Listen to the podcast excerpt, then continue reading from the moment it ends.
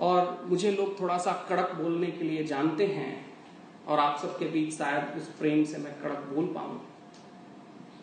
क्योंकि हम जीवन के किन किन व्यवहारों में हिंसा कर रहे हैं, उन हिंसाओं को जब हम देख नहीं पाते तो एक बहुत बड़े समुदाय में हम शांति का उदय नहीं कर पा रहे। आज पूरी दुनिया की झंझट यही है, यही सबसे बड़ा कारण मैं यहाँ पर मौजूद था। मुझे कहा गया था कि आप हिंदी भाषा में बात करिए। लेकिन सारा कन्वेंशन का रिकॉर्ड अंग्रेज़ी में चल रहा है। यह भाषाई हिंसा है। मैं आपको परेशान नहीं करना चाह रहा, लेकिन मैं बता रहा हूँ कि कैसे चीज़ें घटित होती हैं।